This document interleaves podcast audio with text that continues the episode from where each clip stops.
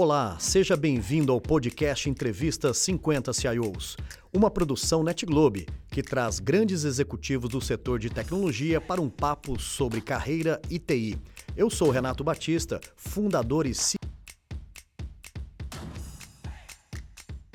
E hoje aqui no Entrevista 50 CIOs recebendo grandes amigos, amigos com histórias de mais de 20 anos. Daniel Vaz é o nosso grande convidado de hoje.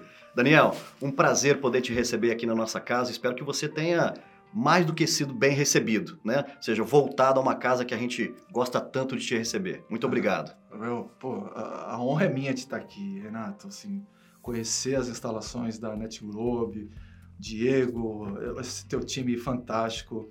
Uma honra estar participando dessa, dessa iniciativa de vocês aqui. Que Obrigado legal. pelo convite. Obrigado. Daniel, você está na nossa primeira edição do livro Por Trás da TI e agora deixando uma grande contribuição que é a sua história também no formato de podcast e no YouTube.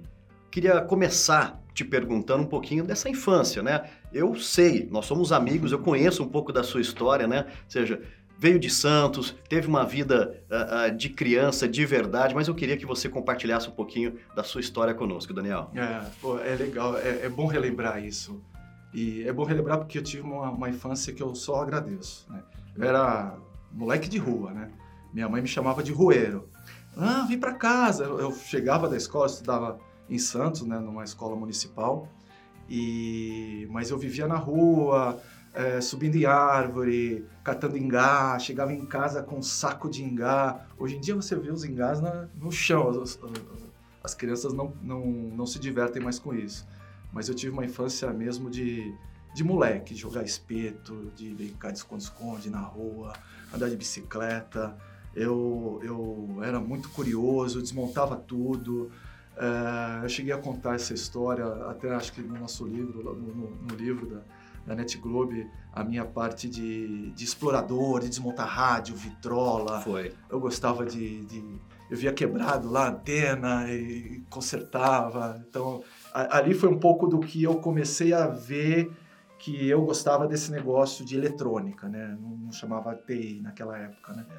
Mas eu tinha tive essa infância muito divertida, assim. Que legal. Ou seja, com esses insights de, de criança, né? Ou seja, da nossa juventude numa cidade menor, que sempre nos deu possibilidade, qual foi o momento que o trabalho começa a estar tá próximo do Daniel Vaz, né? Que você começa a ver que, poxa, trabalho gera é, né, um dinheirinho, gera ali uma possibilidade de, de crescimento. Eu comecei a, a ver isso, é, Renato.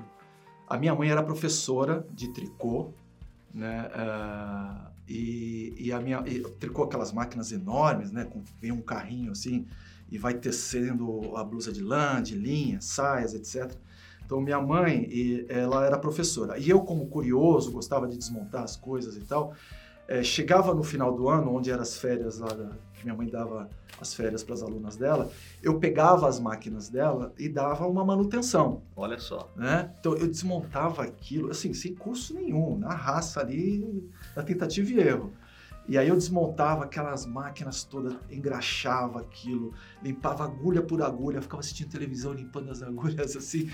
E, e aí eu ganhava um dinheirinho ali da minha mãe. Né? Minha mãe me dava uma graninha ali para eu uh, ver a importância do trabalho, né? Já vi meu pai comerciante também. E, e aí que eu comecei a ver, as alunas da minha mãe começaram a ver assim, poxa, eu preciso que alguém dê manutenção na minha máquina.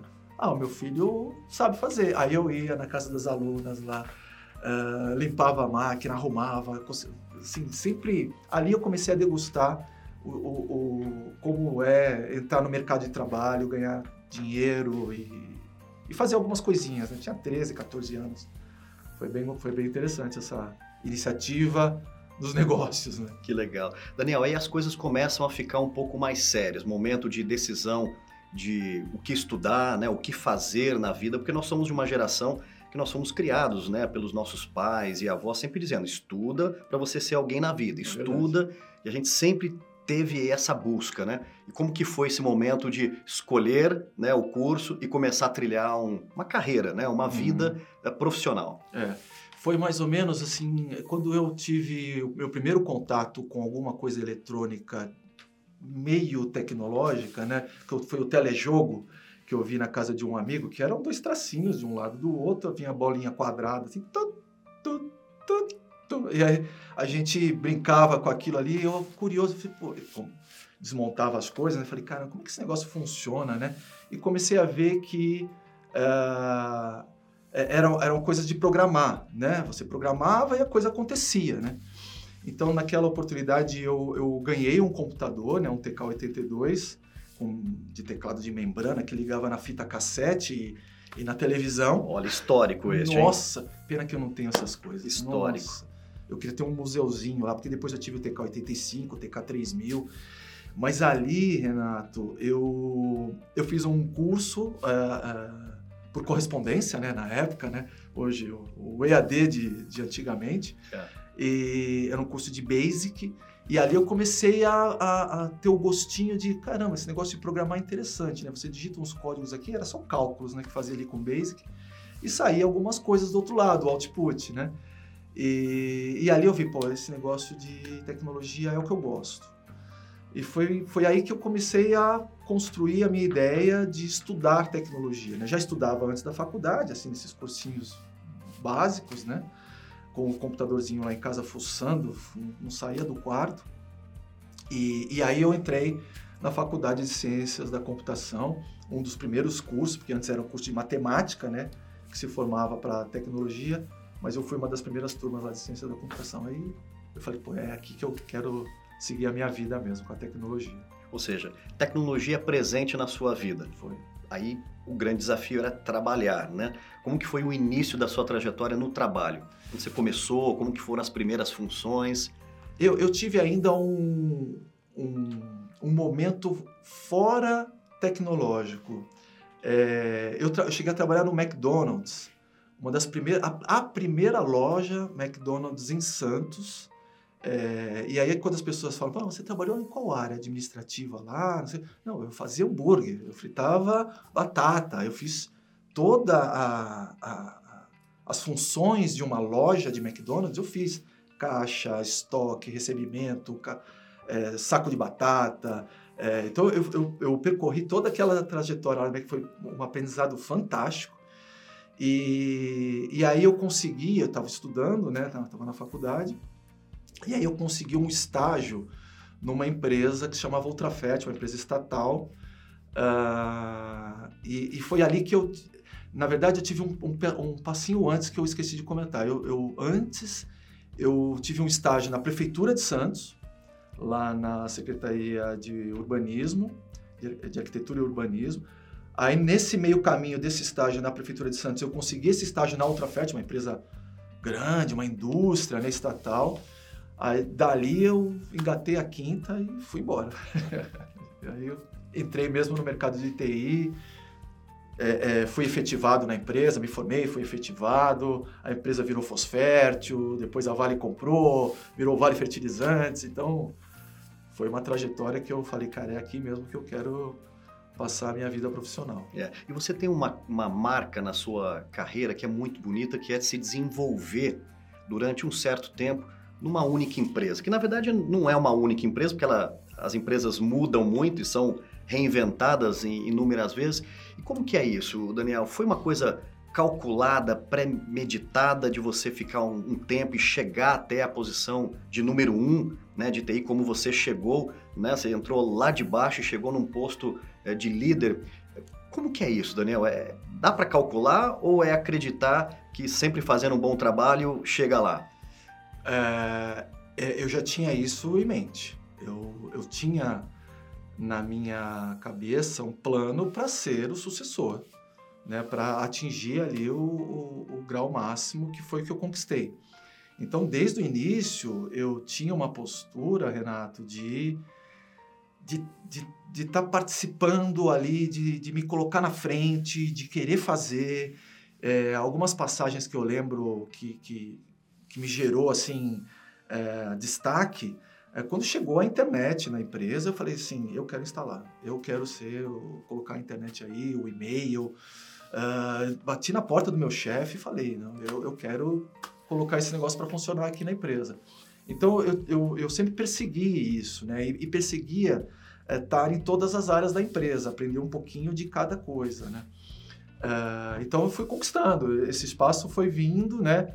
Eu acho que é, é um pouco de, se eu pudesse dar uma sugestão, né? Não, não, tentar fazer só aquilo que é dado a você, né? Aumenta o seu braço, né? Vai mais longe, né? Enxerga alguma coisa mais bacana lá para fazer. Se coloca, se propõe. Então isso foi eh, eu fui aparecendo né, na vitrine, né? e aí as coisas vieram. Veio o cargo de liderança, de coordenador, de gerente, até que veio o processo seletivo interno, né? O nosso CIO aposentou, e aí nesse processo seletivo interno eu fui escolhido, e foi curioso esse momento, que era na época que tinha o programa do Aprendiz, e, e lá no Aprendiz o, o, na mesa, um era demitido, né?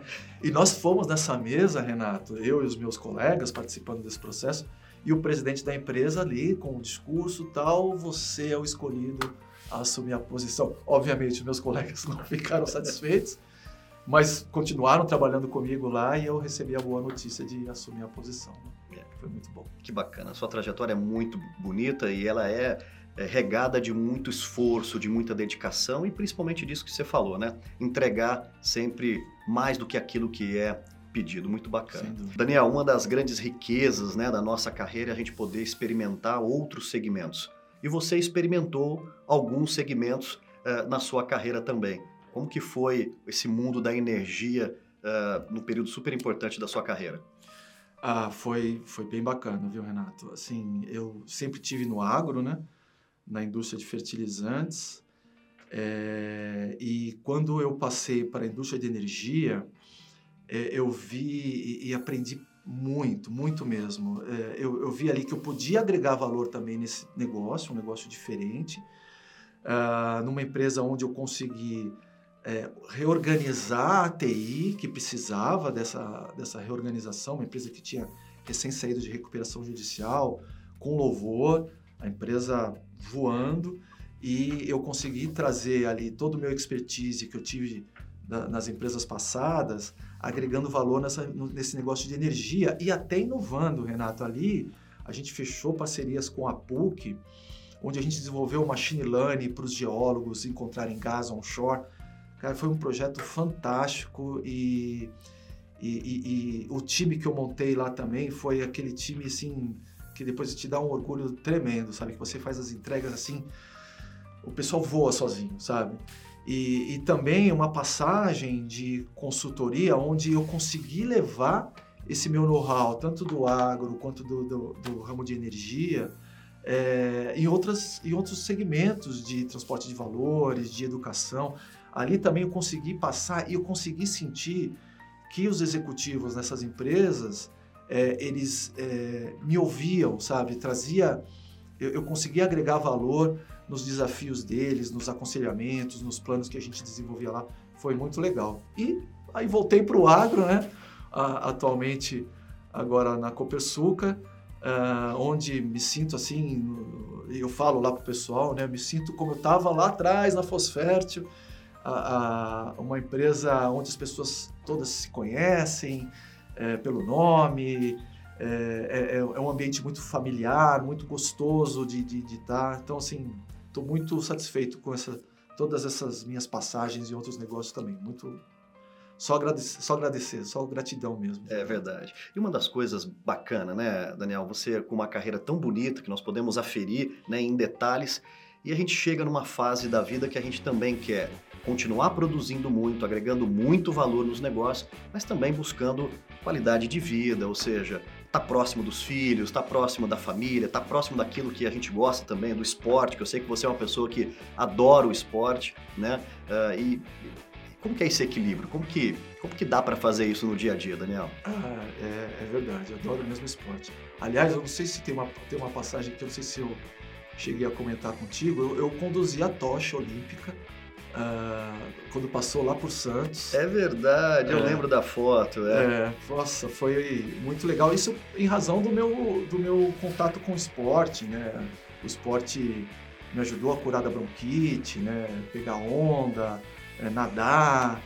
Então, é, esse meu relacionamento com o esporte sempre foi muito intenso. Eu sempre priorizei muito isso.